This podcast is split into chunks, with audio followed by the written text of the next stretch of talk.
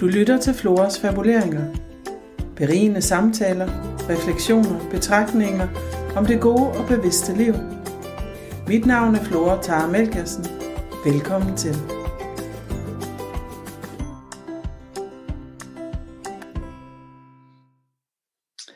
Rigtig hjertelig velkommen i dag til Søren Hauge, spirituel lærer og coach og forfatter til en masse spændende bøger også. Og jeg har glædet mig rigtig meget til at tale med dig, Søren, og især også at høre om dit bud på den moderne spiritualitet. Men inden vi sådan går rigtig i gang, så uh, kunne jeg måske være lidt nysgerrig på at høre, hvordan din rejse ind i den spirituelle verden og virke egentlig startede. Fordi det er som regel sådan en særlig ting, der sætter os i gang. Ja. Tak for invitationen, Flora. Øhm, ja.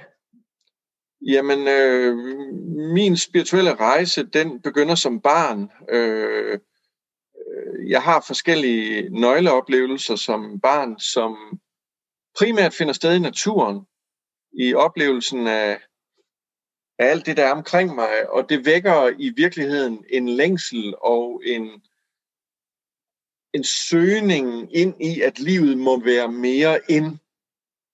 Og øh, det gør det på en måde, som jeg ikke rigtig kan forholde mig til, fordi jeg simpelthen er for lille. Altså min første bevidste spirituelle oplevelse, der var jeg fem år gammel og øh, oplevede kongeørne, der svævede op i, i højderne øh, på en ferie i Sydtyskland, og øh, jeg kan ikke huske andet fra den rejse der en øh, svævende øh, kongeørne, og så at jeg øh, havde det som en religiøs oplevelse. Så, og så har jeg båret det med mig i min, øh, i min ungdom, og i øvrigt levet et, et ganske almindeligt øh, ungdomsliv med, med masser af øl og diskoteksbesøg og knald og læderjakker og alle de der ting der, men, men dobbelt i den forstand, at jeg ligesom var to steder hele tiden. Og på et vist tidspunkt, når anledningen den bød sig, øh, så øh, kastede jeg mig ud i det spirituelle igen, men nu mere bevidst som teenager. Og øh, det var en meget alene affære. Jeg kunne ikke finde andre umiddelbart, som, som tænkte i de baner, når jeg åbnede munden lidt over for mine kammerater. Så kiggede de på mig, og så kaldte de mig Dybe Kaj. Så jeg fik øh, et af mine øgenavne, det var Dybe Kaj. Ja. Øh, og det, det var ikke fordi, jeg blev ikke mobbet. Jeg var velfungerende og klassens sjov klovn og sådan nogle ting. Så jeg, jeg havde forskellige tricks i ærmet til at fremstå normal og naturlig, men, men, men jeg passede slet ikke ind i den sammenhæng, som, som jeg var en del af, øh, og var ensom øh, med det. Så jeg, jeg overlevede ligesom på at spille spillet, mm. kan man sige, som, som en almindelig dansker. Øh, og jeg kan huske, jeg havde engang en, en samtale som sen teenager med en anden i en bus, øh, inden jeg flyttede hjemmefra. Og han sagde, Nå, hvad så, hvad laver du? Og så fortalte jeg ham, hvad, hvad der interesserede mig. Og så sagde han, jamen, du skal, du skal vel også have brød på bordet. Og det var ligesom det eneste, der optog ham. Det var i hvert fald en job, jeg havde, men ja. det gav bare ingen mening, fordi øh, og det var igen sådan en kontrastoplevelse. Wow, hvad stiller jeg op her? Og det var så som 17-årig, at jeg, at jeg fandt øh, den spirituelle strømning, som hedder teosofi, og det var, det var en, en voldsom rystelse for mig, at, at jeg endelig kunne øh, søge sammen med nogen, hvor, hvor, hvor der var et sprog, hvor man ligesom kunne udtrykke nogle ting, og hvor det at have levet flere liv, eller øh, det, at man kunne se udstrålingen hos andre, eller andre forskellige øh, dimensioner af tilværelsen, at det blev opfattet som normalt. Ja. Øhm, så man ikke var den skøre længere. Ja, pludselig var jeg ligesom en del af et, et fællesskab af velfungerende mennesker, og, og kort efter, øh, inden jeg, ja, lige omkring mit 20. år, så kastede jeg mig simpelthen ud i at starte en, en studiegruppe. Øh, jeg var ikke flyttet hjemmefra endnu, jeg var 19, øh, da planen den ligesom blev undfanget, og 20, da da vi gik i gang, og så kastede jeg mig bare ud i at, at formidle, fordi i de par år, hvor jeg havde beskæftiget mig med teosofien, der havde jeg læst en del, og det læste, det klingede så stærkt ind i mig, at jeg følte, jeg oplevede simpelthen, det var som at komme hjem i en verden, hvor jeg var helt scenevandt, øhm, og det kan måske lyde lidt weird, men jeg begyndte at undervise som 20-årig, og, og, øhm, og det var jo meget ældre mennesker, der kom og ret mange. Og øhm, Sejt alligevel at have modet, for jeg tænker, det kræver også en eller anden form for ryggrad at stå, fordi hvis jeg tænker på, da jeg var 20 og var lidt det samme sted som dig, der, der havde jeg slet ikke mod til at gøre sådan nogle ting, så det synes jeg, der var enormt sejt. Ja, øh, og, så, og så, brød det, øh, så brød det løs øh, for fuld kraft. Øh, jeg startede med at undervise på aftenskole, øh, og inden der var gået få sæsoner, så havde jeg 100 elever på fem forskellige hold øh, i, om ugen simpelthen. Og det var jo en, en eksplosion. Øh, det var så i Aarhus på daværende tidspunkt, jeg voksede op i Aarhus. Øh, og hvad var det primære fokus så i undervisningen dengang? Hvad var alt, det mellem, alt, med, alt mellem himmel og jord. Øh, teosofien adresserer et kæmpe øh, spektrum af spirituelle emner, reinkarnationer, karmaer, øh, engle og Atlantis og aura og chakra og bevidsthedsudvikling og øh, øh, oplyste væsener og øh, klodens dybere udvikling og øh, hvad sker der med os, når vi dør? Alle de der temaer, som sidenhen gik hen og blev meget sådan, og stadigvæk er selvfølgelig, meget udbredte temaer, som bliver behandlet. Og, men dengang, da jeg begyndte at undervise, der var altså reinkarnation og karma, det var sort snak for de fleste. Og jeg mener, i dag bruger vi jo karma som sådan en slogan. Det er god karma, siger man i dag. Det, det er helt vildt, hvordan uh, tingene er blevet mainstream. Uden måske helt at forstå, hvad karma er, når man siger det på den måde, ikke? Jo, jo, det er jo en meget overfladisk tilgang til ordet, fordi karma betyder årsag- og virkningsprincippet, som gør, at alt, hvad vi sender ud, det vender tilbage til os selv igen, så vi er ligesom... Øh, Øh, øh, det, det, vi er i, har vi selv været medskabere af, øh, og, og det er de fleste jo ikke helt parate til at gå dybere ind i, men, men det er bare for at lave kontrasten med, hvordan det var dengang, og så hvordan det er nu.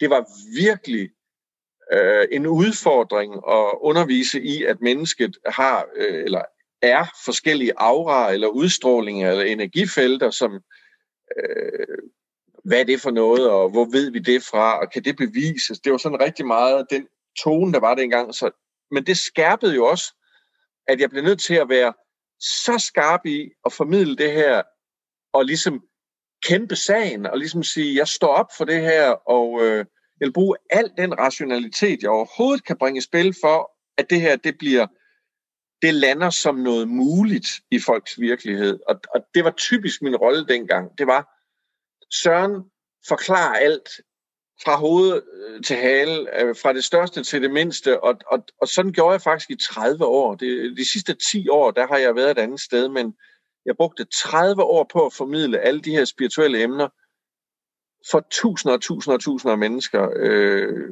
igen og igen og igen og igen, systematisk og lag på lag og trin for trin, og jeg ved ikke hvad. Så hvor har du hentet din egen inspiration, tænker jeg, for det er jo også meget at være, både at være på og give af sig selv. Så tænker jeg, hvordan, nu så nævnte du naturen til at starte, men, men hvor har du ellers sådan selv blevet fyldt op og hentet inspiration fra? Altså de første mange år der, der, der var det jo ligesom, man kan sige, det var min spirituelle kuvøse, eller min, min spirituelle urtehave, hvor jeg samlede op, og der var rigeligt at hente inden for den teosofiske bevægelse med de kæmpe store pionerer, der var gået forud, klaviante øh, forskere og spirituelle lærere, så der var, der var mange at tage af. Øhm, og der, det, der, jeg kan jo bare remse op, men, men, men så lod jeg mig jo løbende inspirere af mange andre impulser, som er beslægtet Paramahansa Yogananda og hans en yogis selvbiografi, og Martinus og Martinus-strømningen og Rudolf Steiner og beslægtede ting, og, og selvfølgelig lærere, øh, jeg mødte, øh, altså i levende liv selvfølgelig. Øhm, og det vil jeg så sige, det er jo det, der i de sidste, det sidste årti har fyldt, 10-15 år har fyldt meget mere for mig. Det har jo foruden naturen, foruden min egen meditation og mine egne indre erfaringer, så har det været at møde ligesindede, øhm, meget dygtige, kompetente mennesker, som har arbejdet med spiritualitet øh, det meste af deres liv. Og, og jeg har selvfølgelig nogle, nogle darlings, kan man sige, som ligesom er, er nogle, nogle øh, mennesker, som øh, jeg virkelig opfatter som gode rollemodeller, men, men, men først og fremmest handler det jo om, at jeg skal leve mit liv. Øh, Ja, men lige præcis. Jeg tror også, at det er derfor, at, at jeg føler mig sådan tiltrukket til dig, fordi jeg synes også, at når jeg ser dig og dit arbejde, at selvom, selvom det spirituelle, det kan nogle gange godt sådan lette låget, ikke? at vi kan glide væk fra den her jord, hvor jeg oplever dig som værende meget jordbunden. Øh, og, ja, ja. og det tror jeg er rigtig vigtigt i den her verden, at vi husker, at vi er her i en fysisk krop og en fysisk inkarnation, og det er egentlig den vigtigste oplevelse af dem alle, for ellers kunne vi lige så godt lade være at være her, tænker jeg nogle gange. Ikke? I allerhøjeste grad. Og, og det er da også der, hvor spiritualiteten har, altså spiritualitet i dag har det også, hvad skal vi sige, det er vigtigt for mig at understrege, at spiritualitet er, og i øvrigt så taler folk så meget om spiritualitet i dag, de definerer jo aldrig, hvad mener du egentlig med spiritualitet? Det kan vi lige prøve at vende tilbage til om et øjeblik, men spiritualitet er blevet så udbredt, at man kan næsten putte hvad som helst i den pose, så, så går det på en eller anden måde. Og, og det vil jeg så sige, det er også okay for mig. Men min egen tilgang til spiritualitet er, at det kommer selvfølgelig af spirit eller ånd, og det betyder, at spiritualitet må altid indebære, at der er en dyb forståelse eller overbevisning om, eller oplevelse af, at alting kommer fra en kilde. At, at hele universet, alt det skabte, er et udtryk for noget, som er ud over os. Noget, noget, som vi har prøvet at kalde Gud, eller Allah, eller Brahma, eller hvad nu det er, vi har prøvet at kalde det her, som i virkeligheden ikke har noget navn, men som er kilden til kosmos, kilden til skabelsen. Altså, det, det er for mig fuldstændig alt afgørende, og det er ikke en fysisk kilde, det er, det er præcis en åndelig kilde, eller en ikke, det er ikke en form, det er en væren, som er kilden til alting. Og her kommer vi allerede til kort, for vi kan ikke tale ret meget om det. Vi kan mere sige, hvad det ikke er, end hvad det er. Mm. Og så kommer der det næste trin for mig, det er, altså, det første, det er, at der er kilden til alt. Og det er så ufatteligt, vildt, omfattende. Men i dig og i mig, der er der også en, en kerne indeni, og den kerne eller essens, der er i dig og mig, kommer fra kilden, og er derfor også en bid af kilden, om du vil. Mm. Og det vil sige, at inden i dig og mig, der er der en fuldstændig fantastisk virkelighed, og den er heller ikke fysisk. Øhm, så man kan sige, at vi er små minikilder, øh, hver især. Og, og, øh, og hvad er det så? Det kan vi heller ikke rigtig tale om, men vi kan forsøge at putte nogle ord på og sige, at kilden i dig og i mig har noget at gøre med den dybeste væren eller bevidsthed, som er lys, som er fyldt med, med hjerte, og som er en skaberkraft, vi alle sammen rummer. Øh, og den er meget, meget mere end intellektet og de umiddelbare følelser og den øjeblikkelige kropstilstand, det er, det er frembringelser af vores egen indre kilde. Men vi er så ufattelig meget mere end det. Og det er sådan set det, der er den centrale, den centrale vinkel for mig, er, at, at hjælpe andre, ligesom jeg arbejder på at hjælpe mig selv med, at bringe det indre frem, sådan så at det vi egentlig er, det lys, vi er, det hjerte, vi er, den skaberkraft, vi er, at det kommer til øh, at gennemsyre alt andet.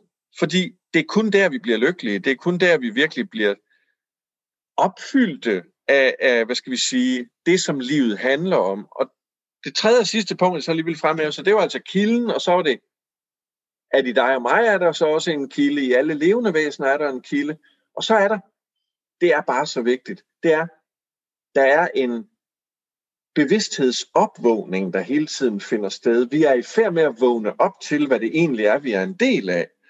Øh, og det er så vidunderligt, fordi det er ligesom, det er livets drama, det er, det er den store fortælling, det er udviklingsrejsen, hvor vi fra i begyndelsen mere at opfatte os selv som, som form, øh, opdager, at det er indholdet, der tæller. At, det ved vi jo alle sammen, når vi siger det. ikke. Det er jo, hvordan menneske er, ikke hvordan det ser ud, det handler om. Men, men det er ikke sådan, vi agerer i de fleste situationer alligevel. Øh, så det er bare for at sætte scenen for, hvad spiritualitet er for mig. Og centralt i alt det er, at hvis ikke du har hjertet med, hvis ikke du virkelig har dit hjerte med i, i det, det hele handler om, Så har du ligesom tabt, øh, så har du tabt det på gulvet, det som, som er det væsentligste overhovedet. Man kan vel egentlig godt tale om, at, at det du kalder kilden eller essens, det er ren kærlighed, men ikke en kærlighed som den vi giver og tager til hinanden, men noget, der er langt dybere. Absolut, ja. Øh, det, kan, det kan man i høj grad sige. Man kan faktisk bruge mange forskellige ord for det, uden at udtømme det. Så vi kunne, ja. vi kunne lave alle mulige dialekter af, hvad kærlighed er. Det er barmhjertighed, det er medfølelse, det er mildhed, det er omsorg, det er empati. Men det er også meget mere end det, for det er også lys og stråleglans og, og nærvær og vågenhed og kraft og så videre. Ikke? Og, øh, og, og det er for mig det helt centrale. Det er hele tiden at være på jagt efter det, når jeg møder andre mennesker, og når jeg oplever, hvordan jeg skal leve mit eget liv, det er, at det lys, vi er, det hjerte, vi er, den power, vi er, det handler det simpelthen om at få frem. Øhm, så yes. når du siger det, Søren, så tænker jeg jo, det, altså, det, det sværeste, det, det, sådan er det i hvert fald i mit liv, det er at holde fast i den, og hele tiden udvikle den og udvide den, og, og gå dybere ind i den selv, fordi i hvert fald i mit liv er det sådan, at når, når det så bider lidt en gang imellem i livet, så kommer vi nogle gange, så kommer jeg til at fortabe mig i bare at føle mig som menneske i den begrænsning, det nu har. Så jeg tænker, det der kunne være interessant her at vide, der, hvad, gør, hvad gør du for at holde fast kontakt til det her lys, til den her kilde, og hele tiden vide, at, at, at det er evigt flydende. Ja, men nu sagde du selv øh, ordet menneske lige før. Jeg tror, jeg tror det er rigtig vigtigt for mig, og så tilføjer jeg også, og det lys og det hjerte og den kraft, vi er, er det meningen skal strømme igennem vores menneskelighed. Så vores menneskelighed skal ikke tages ud af ligningen, men faktisk bringes ind i ligningen. Og der er nemlig meget spiritualitet, der kæmper med arme og ben for at bringe menneskeligheden ud af ligningen. Og undskyld, jeg siger det på den måde, men, Nej, men det, det er fordi, der er mange, der ligesom når det handler om det, der vil sige at være menneske, ja, det er så noget, vi skal overstå, og ja, det er noget, vi må udholde, og ja, det er også bare det lille ego, og, og ja, det var også bare det der, men, men, men bagved, der er vi noget meget, meget fantastisk. Way! Stop lige et øjeblik. Der er vi ved at trække os ud af ligningen. Vi mm. skal ind i ligningen. Vi skal, vi skal have lyset og hjertet og skaberkraften til at gennemstrømme det, som vi er udtryk for som mennesker, og så kommer der noget vidunderligt og herligt ud af det. Og jeg oplever det så mange gange, for eksempel når mennesker kommer til mig en til en, øh, øh, i livsvejledningsøje med. Jeg skal nok vende tilbage til det spørgsmål, hvad gør jeg selv? Jeg husker det. Når folk kommer til mig, det der er så vidunderligt, det er, når jeg kan mærke i samværet og igennem den proces, der nu pågår, at der kommer, mere, der kommer simpelthen mere lys i øjnene, der kommer mere nærvær, der kommer mere dybde, der kommer engagement, der kommer, der kommer sårbarhed. Øh, sårbarhed er vanvittigt vigtig for at turde komme til stede, at man vælger at ligesom ville være der med sine svagheder, og så sige, okay, de må faktisk også godt være her. Yes, det er virkelig afgørende. Og nu så tilbage til spørgsmålet omkring, hvad gør jeg selv? Jamen, jeg får da også hjælp fra andre. Altså, jeg er jo ikke øh, bare sådan en, en uh, uafhængig størrelse, der hænger og flager i rummet. Alle har brug for, for vejledning og assistance. Men det, jeg i meget høj, høj grad gør selv, det er at skabe rum i mig selv for, at det, der er svært, det skal have plads. Ja. Så jeg, jeg, jeg gør i virkeligheden det, at jeg når der er noget, der er svært, så, så læner jeg mig, nu siger jeg det meget forsimplet det her, men, ja. men det er egentlig det, jeg gør, så læner jeg mig ind i det større rum, jeg er en del af, og gør mit bedste for at give plads til det, der er tungt, eller sorgfuldt, eller vredt, eller bange, eller hvad det nu er, fordi det er en del inde i mig, som ikke skal fornægtes, men som skal mødes varmt og venligt. Øh, det, er der noget, jeg har opdaget i de sidste 10 år af mit liv, så er det, at den måde, vi møder os selv på, er fuldstændig afgørende for alt andet. Og hvis vi øh, tror, at vi bare kan sætte os ned på måtten, og så meditere os ud af det hele ved ligesom at bare tro, at vi er en vågen bevidsthed, der transcenderer alt det her, og ikke vil have med det at gøre, men ligesom bare vil lande sted hen, så gør vi ondt værre. Vi skal fagne det i os, som virkelig har brug for at blive mødt. Og det gælder alt. Der er ingen undtagelser her. Der er ikke noget, der skal skjules. Der er ikke noget, der, der ligesom ikke gælder her. Det, det er alt. Det er hele pakken. Øhm. Kan du ikke, at det nogle gange er der, vi farer lidt vildt? Fordi sådan synes jeg tit, jeg oplever, at mennesker har sådan en idé om, at vi skal nå et bestemt sted hen, som er sådan en eller anden lykke-lys tilstand. Men hvor jeg også hørt det, du peger på, det er at sige, ja. vi skal bare opdage, at vi kan være mennesker, men med det hele og rumme det hele for det her lys og kærlige sted. Så det er egentlig en indadbevægelse mere end det er en udadbevægelse. Sådan tænker jeg det i hvert fald nogle gange. Det er fuldstændig rigtigt, og, og øhm, det er et, et det er noget, jeg ser igen og igen, at, og nu kommer jeg igen som lidt sådan en, et kritisk øje på spiritualiteten. Der er der mange, der er optaget af spiritualitet. De er ikke interesseret i at se hele sig selv og rumme hele sig selv. De, de har en favorit. De har en favoritopfattelse af, hvordan de gerne vil være, og så har de en forestilling om, hvor lang tid det vil tage at komme derhen.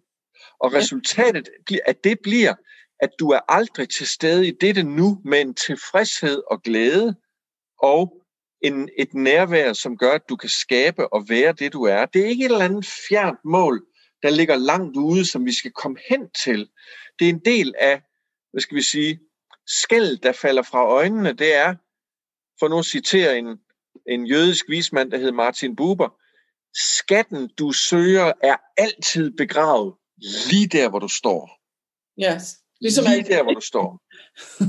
det, der, det, det der med, at, at jeg skal i så så mange liv, skal jeg disciplinere mig selv og meditere hovedet af, af kroppen og, og, og gøre dit og dat og lave alle de der øvelser og gå på alle de der kurser, så kommer jeg måske i retning af at blive lidt oplyst en gang. Det er efter min mening et kæmpemæssigt blændværk. Altså det er en fuldstændig, den er, den er velment, men det er en måde at komme væk fra sig selv på. Og jeg har selv praktiseret det der, så jeg ved, hvad det er. Jeg ved, hvad det vil sige at sidde og drømme om, at man engang bliver stor og lysende. Ja, okay. Og jeg mener, der er ikke noget, der er værre end at minimere sig selv på den måde. Ikke? Altså, Jesus han sagde, øh, at, øh, at, vi, at vi, skulle, vi, skulle, vi skulle lade lyset skinne helt enkelt. Vi skulle vi skulle vise det, vi var. Det, hvis vi endelig skal lytte til kristendommens øh, øh, uvildige grundlægger, fordi jeg er sikker på, at Jesus han var ikke interesseret i at etablere en religion, men, men han blev så kilden til en religion. Så siger han, at vi ikke skulle, let, vi skulle ikke sætte vores lys under en spand, mm. på gammeldansk en skæppe, ja. men altså, vi skal ikke sætte lyset under spanden. Nej, vi skal tage spanden af, så lyset kan skinne det er jo en, sind, det er jo en revolutionerende opfordring i virkeligheden. Vis dit lys. Lad være med at skamme dig. På nogen som helst måde. Hvis det giver mening. Fordi noget af det, jeg synes, jeg ser, det er det her med, at lidelse er svært for det moderne menneske. Det er ligesom om vores evne til at rumme det, der er svært i livet, er blevet ekstremt lille. Hvilket jeg for min sag tror, jeg kan se i, at så mange af os også har det svært. Øhm, og der tænker jeg netop det, du taler om her med at lade lyset skinne igennem og kunne rumme det hele, synes jeg er virkelig essentielt, fordi handler det egentlig ikke om det, når vi taler ånd eller spiritualitet, at vi egentlig styrker vores evne til at kunne rumme alt det, livet handler om, fra det her dybe sted i os. Jo, det gør det. Og hvis det er, vi arbejder sundt med spiritualiteten, så vil vi også øge vores evne til at kunne håndtere og møde det i vores liv og i os selv, som er svært. Øhm, jeg synes nogle gange, der er sådan en, en lidt udbredt opfattelse af, at hvis man bliver spirituel, så bliver man rigtig, rigtig sensitiv, og så kan man desværre ikke klare det ene, og man kan ikke klare det andet, og man, kan, øh, man er nødt til at passe på sig selv på en lang række områder. Det, det tror jeg er et, far, et potentielt faresignal at tro, at spiritualitet gør man på en eller anden måde øger sin følsomhed, så man har svært ved at begå sig i verden. Tværtimod, ja, robust, det sige. Ja. ja, lige præcis, robusthed og hjertekraft er jo noget, der skal øge vores kapacitet og ikke gøre os øh, skrøbelige i forhold til omverdenen. Ja, dels er der det, du sagde før med, at, at, at vi ikke øh, har måske så let ved de ting, der er svære og tunge, men det er jo det er selvfølgelig også noget, der handler om, om den verden, vi lever i, og at vi, og, og nu taler vi jo så om en meget privilegeret dansk situation, fordi mm. mennesker er jo ikke ens overalt i verden. Der, der er jo helt andre vilkår øh, i andre verdensdele, så det skal vi lige huske på, at vi ikke generaliserer og tror, at alle er som en gennemsnitseuropæer. Men det moderne teknologiske liv og alle dets bekvemmeligheder har også medført, at vi er rimelig, vi er rimelig forvente med en ekstrem luksustilværelse. Øh, det vi kan gøre i dag, det kunne hverken konger eller prinser gøre for to eller 300 år siden, lige meget hvor højtstående de var, og alligevel så opfører vi os som om, at det er meget hårdt det her liv, når vi møder lidt modstand, eller der er besvær i hverdagen. Det, det er utroligt så lav tærsklen ofte er for villigheden til at møde det konstruktivt og nysgerrigt, og også med, med noget mod. Øh, og det er måske både en tidstendens og en kulturel, jeg ved ikke, om man skal kalde det dogenskab, eller, eller sathed, der, der, der, der er kommet på banen. Øhm, jeg tænker sige... også, det handler meget om det her med, at vi er blevet så optaget af os selv. Ja, nu taler jeg selvfølgelig igen om, det, om den mere europæiske kultur, men hvis vi tænker sådan tilbage i tiden, og jeg tror bestemt ikke, jo. vi skal tilbage og finde alle svarene, men, men sådan i den kirkelige, åndelige forståelse, der havde vi et kirkeligt fællesskab, også inden Luther og sådan noget, og vi, og vi var vant ja. til, at, at det var en normalt ting, at livet kunne være svært og udfordrende, og så kunne vi få hjælp til det hos præsten, eller hvem det nu var, de kloge mennesker. Hvor i dag, der det, handler det meget om mig, og jeg skal have det godt, og, og du er ansvarlig for, at jeg skal have det godt, i stedet for det her med at tænke, hvad kan jeg bidrage med? Ja, og det, det, det er der, hvor kortslutningen kommer i forhold til moderne spiritualitet, at når man tror, at spiritualitet, det er kun noget, der handler om det enkelte individ, det er ligesom den, det er den ene side af mønten. Det er, og, og det er jo så til gengæld rigtigt nok. Det handler om dig, det handler om mig. Mm. Øhm, men vi er ikke kun individer, vi er altid en del af fællesskabet. Vi er altid en del af et vi, og ikke kun et jeg. Øhm, og, og, og den der vi-dimension af spiritualiteten, det er jo den, der skaber omsorgen for det fælles bedste, engagementet i samfundet, mødet med naboen, løsningen af konflikter i, i, i stort og småt, at der skal vi bringe spiritualiteten med ud. Det er ikke noget med at sidde i lotusstilling i sin egen lille øh, tilbagetrukne retrætehytte, selvom det selvfølgelig er godt periodisk at gøre den slags. Jeg mener, en gang imellem er det fantastisk vigtigt, at vi kan trække, trække os og gå i fordybelse og arbejde meget dybt med os selv omkring alle de ting, der kommer op. Men det er ligesom kun den ene side af det. Det er ligesom at trække vejret indad, det at ånde ind. Så er der udåndingen, det er engagementet i vores verden. Det er, at vi er medborgere, og vi er medmennesker, øh, og vi er medskabninger. Øh, og, og, og det er lige så spirituelt som det individuelle. Men det er selvfølgelig rigtigt nok, vi kan ikke lægge den spirituelle hat over på, at samfundet skal gøre spirituelle. Det må vi tage ansvaret for at begynde på selv. Men vi glemmer forbundetheden. Vi er altid ja. forbundne med alt andet. Lige præcis. Det er også en af mine kæphester. Det er der, hvor vi kommer tilbage til naturen. Øhm, ja. Det er jo, naturen, den åbner helt automatisk op for det rum. Det gør den i hvert fald for mig, og har gjort lige siden jeg også var barn. Det, det var der, hvor jeg virkelig kunne mærke, at, at alting er godt. Så selvom jeg synes, det var svært, der hvor jeg voksede op, så når jeg var der, så, og sådan er det også i dag, så kan jeg mærke, at alting er okay. Ja. Og så kan man trække vejret dybere, og, og man kan mærke, at man er holdt og forbundet, ikke kun med træerne og det hele, men også med dig og med alle andre. Ja, men det, det, det er jo et, et super vigtigt øh, tema, og der har vi jo sådan en fælles oplevelse, eller en beslægtet oplevelse af naturens vigtighed. Øhm, men jeg har lyst til at starte med at sige, at vi skal huske, vi er jo selv natur.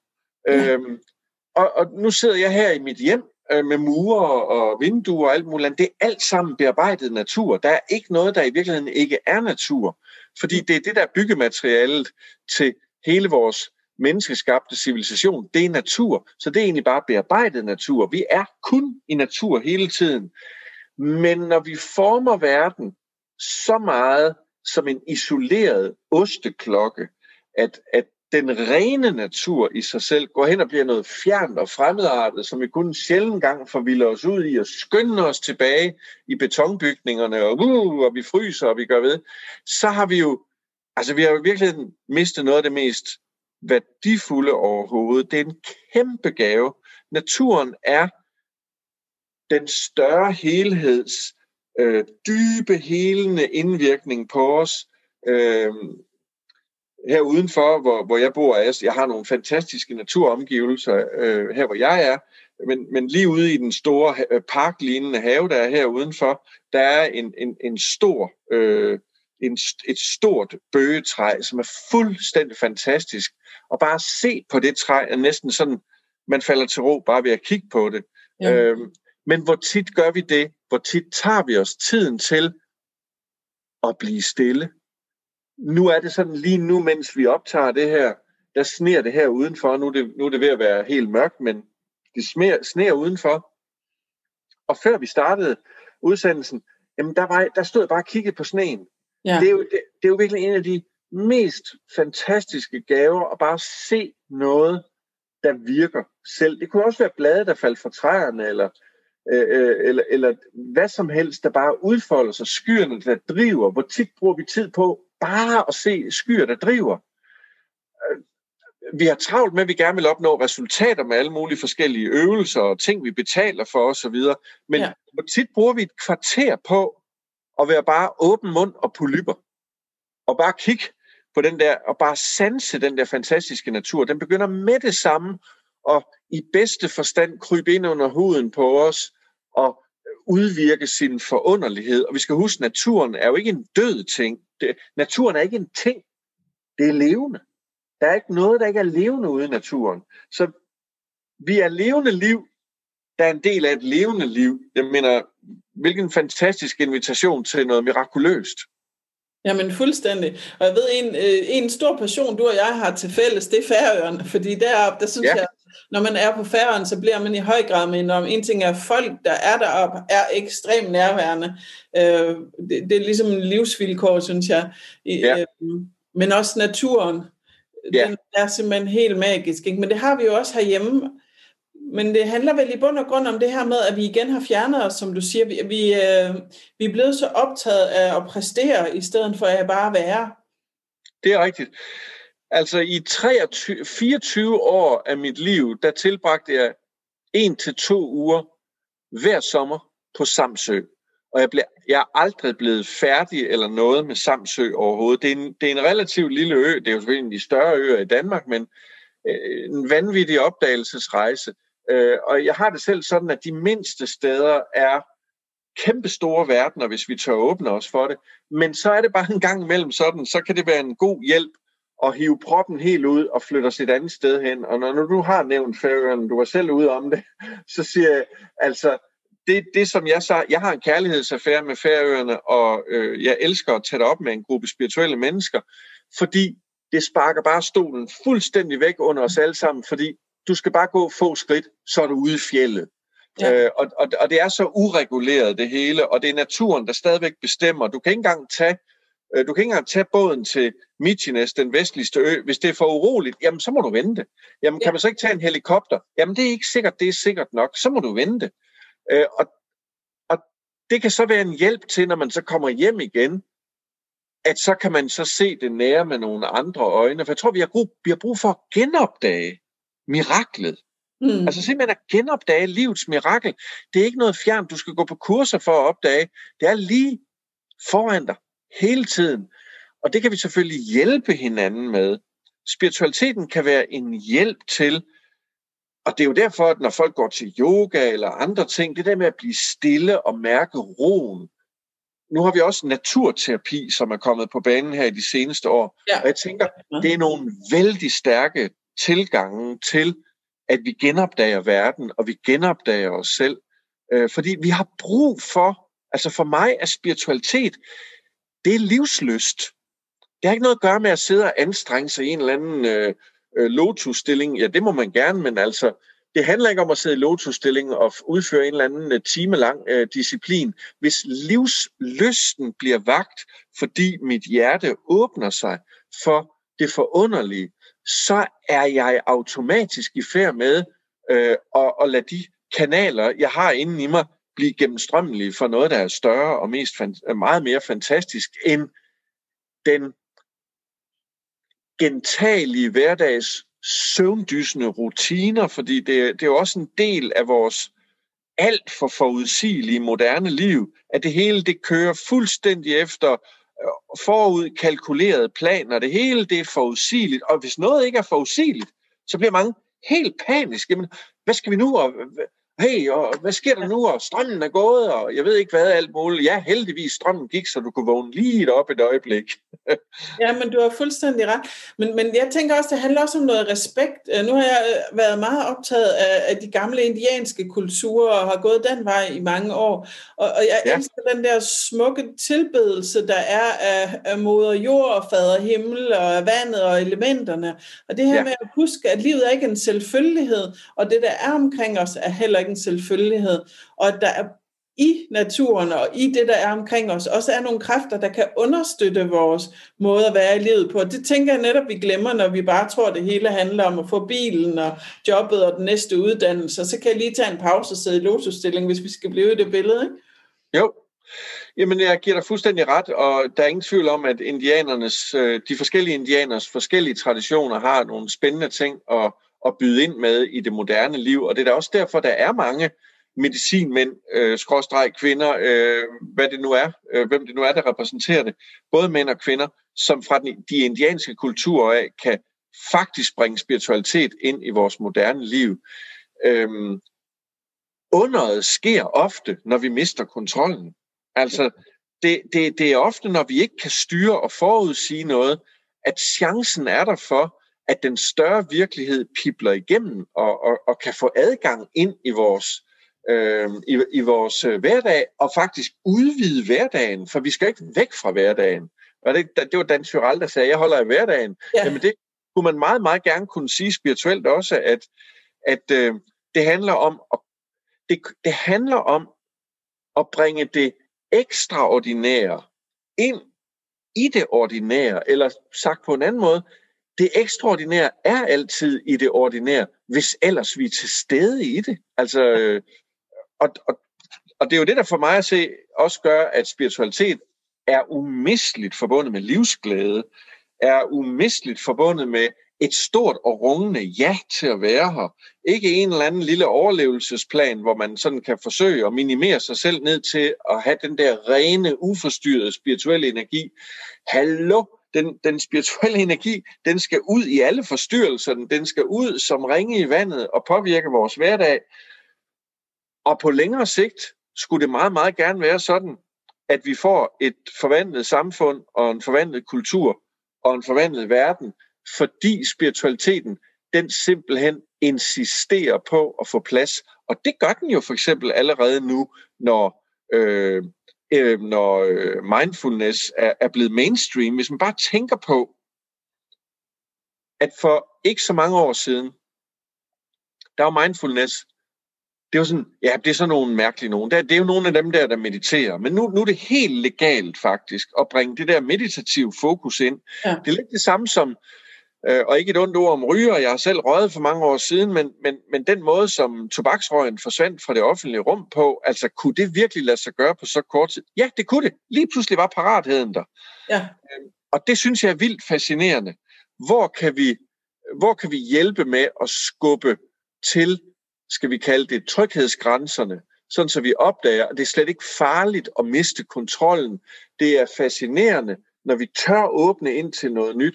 Og den dristighed og det vågemod, den skal vi også have med os til at ture vilde forandringen. Hvis vi ser lige et øjeblik nu på, på coronakrisen, det er jo en enestående mulighed for at mærke sig selv mere.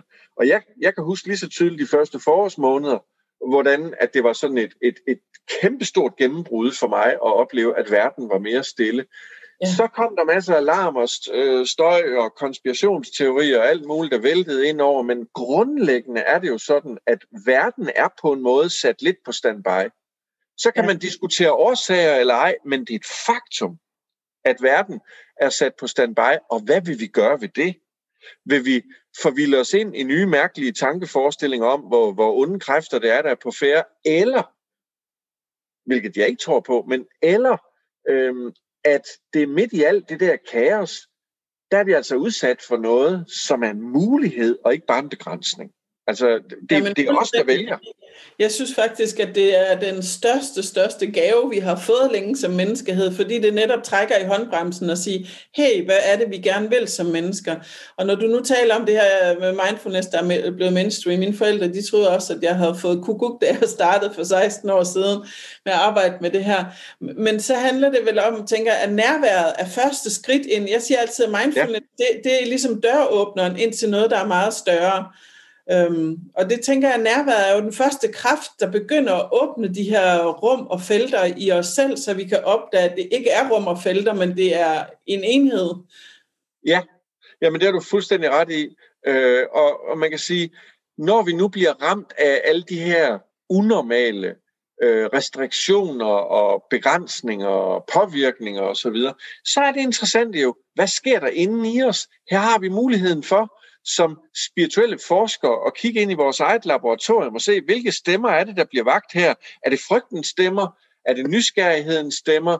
Er det, øh, øh, er det en, en, en, et, et nyt mod, der viser sig? Altså, jeg har en del amerikanske venner, og de har været i øh, under kraftige øh, påvirkninger rigtig, rigtig længe. Men, men det, som jeg hører for eksempel, og som også min, min gode venner, spirituelle lærer David Spangler, øh, har skrevet om i sin nyhedsbrev, det er, at her er muligheden for at møde naboen på en helt anden måde end før. Ja, ja, vi må holde den der social distance osv., men du kan jo godt tale til naboen udenfor med, med en til to meters afstand og, og få en helt anden oplevelse af omsorg og interesse for hinanden. Øhm, og det er måske i virkeligheden noget af det aller, aller vigtigste, som vi i dag har brug for at genopdage. Og det er, at i det helt nære, der ligger en påvirkningskraft. Ja. Øh, I det helt nære, der ligger den lim, der binder os sammen. I stedet for, at vi, vi, vi tror, det er nogle øh, store instanser, der er langt væk. Hvis, hvis de nære relationer begynder at agere varmt og ansvarligt, så begynder der at ske fantastiske ting omkring os i vores hverdag. Det er jo i virkeligheden et, et rimeligt, øh, et rimeligt vildt tema, hvis man tænker nærmere over det. Det er lidt som ikke at kunne se skoven for bare træer. Vi vader rundt mellem træerne, og vi brokker os over, at der ikke er skov nok. Ja, og jeg synes jo faktisk, at man ser mere og mere det her hjemme også, at folk, der pludselig træder karakter, begynder at hjælpe og være der for hinanden. Selvfølgelig på afstand, men, men der opstår, der er ligesom de der to retninger. Jeg ved ikke, om du kender det der engelske, det, der, der findes kun to følelser, love og fear, fear og love. Jo, jo. Der er ligesom de to retninger, vi hele tiden kan vælge at gå. Det er jo uanset, om der er corona eller ej, det er også i vores eget liv at hver eneste gang vi møder noget nyt i livet, så kan vi gå ind i frygten for det, eller vi kan gå ind i kærligheden og holde det der og som du selv startede med at sige, og så sker der noget helt, helt magisk, når vi tør træde ind i det kærlige rum, uanset hvad det er, vi holder i vores hænder. Ja, og så må jeg så lyst til at tilføje, at vi kan jo faktisk møde frygten på en anden måde, hvis vi skaber et kærligt rum for frygten. Det vil sige, hvis vi, hvis vi skaber en, en venlighed over for, at vi anerkender, okay, jeg kan godt mærke, der kommer en bange stemme op i mig lige nu, der siger, shit, hvad ender det her med? At i stedet for, at den stemme ligesom bemægtiger sig os og kører rundt med os, som om, at det nu er halen, der lover med hunden, så at sige, at så kan vi vende den anden vej rundt og så sige, jeg anerkender, at der kommer frygt op i mig.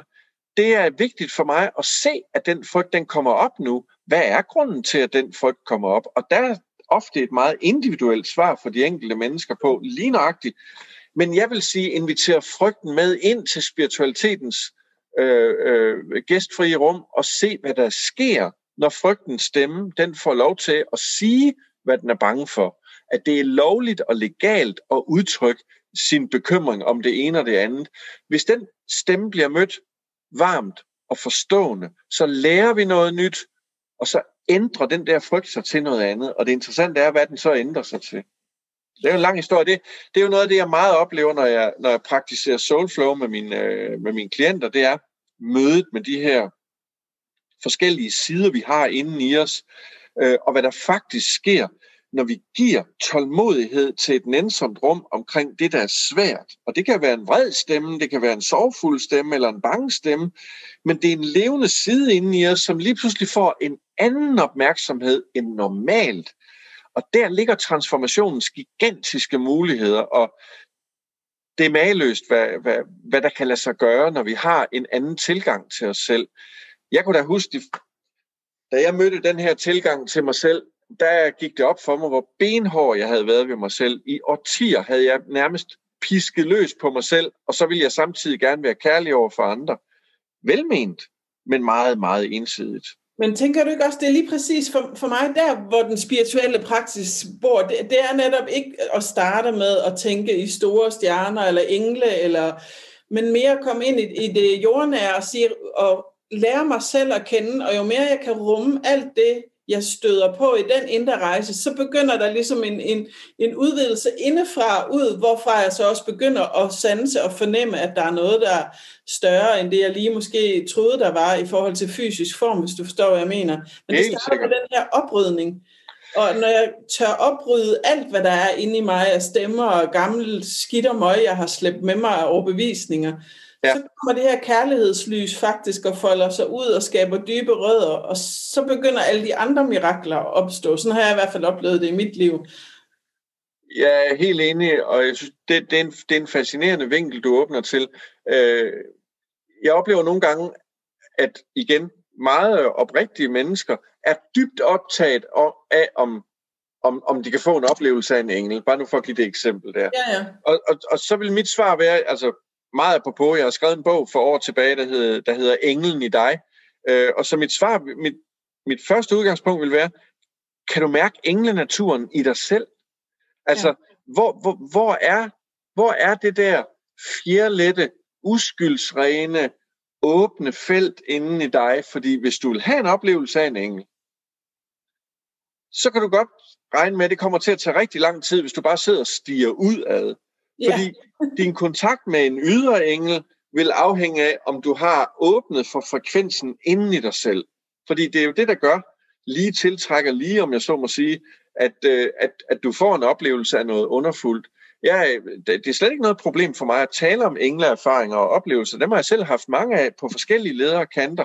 Men det afgørende, det er, hvad der rører sig i dybet af mig selv.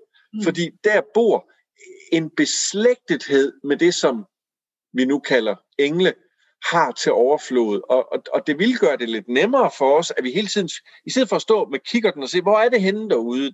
Sandheden er et sted derude, ikke? at vi står og kigger ud. Det er jo den ultimative brøler, vi begår igen. Ikke? Det er jo på en måde, det det hele handler om at opdage, ikke viser vejen frem og sidde og spejde efter store oplevelser derude et eller andet sted. Men og det rammer jo selvfølgelig for mange menneskers vedkommende, den der med, jamen du kan da ikke mene, skulle jeg virkelig have, jeg er jo ikke ved at skrive hjem om, skulle jeg virkelig have et eller andet at byde på, og så videre. Og så er det klart også, at man kan nemt, nemt sige, jamen prøv at se, når folk de bliver lidt for selvoptagende, så bliver de oppustet. Jeg ønsker ikke at være oppustet. Jeg er bare en ydmyg, spirituelt søgende, der gerne vil opleve en engel. Og så er svaret for mig, nemlig at der er ingen, der har sagt, at du skal være oppustet. Men hvis ikke du kan sanse, at der er lys inde i dig selv, hvordan kan du så forvente, at du skulle kunne sanse et ydre lys? Der må være en forbindelse inde i dig selv. Og det er jo et kæmpe emne, det her igen. Nu, nu sidder jeg og bliver ja. helt... Uh, ja, jeg kommer til at tænke på julekalenderen 2020, som passer så fantastisk ind i coronasituationen. Jeg ved ikke, om du så den. Men den jeg har nogle glimt af den usikker teenage-dreng, der netop øh, blev nisse. Men det er uanset, om vi kalder det nisse eller engel, eller hvad det var. Men pointen var, at det finder du først, når du tør være dig, og lande i at være dig med alt det, du rummer, og holde af det på den måde, det er, og så vække livsglæden. Det var så i form af at kunne danse. Men ja. det er jo egentlig også det, vi sidder og taler om her. Ikke? Ja, det er det i høj grad. Det er spot on.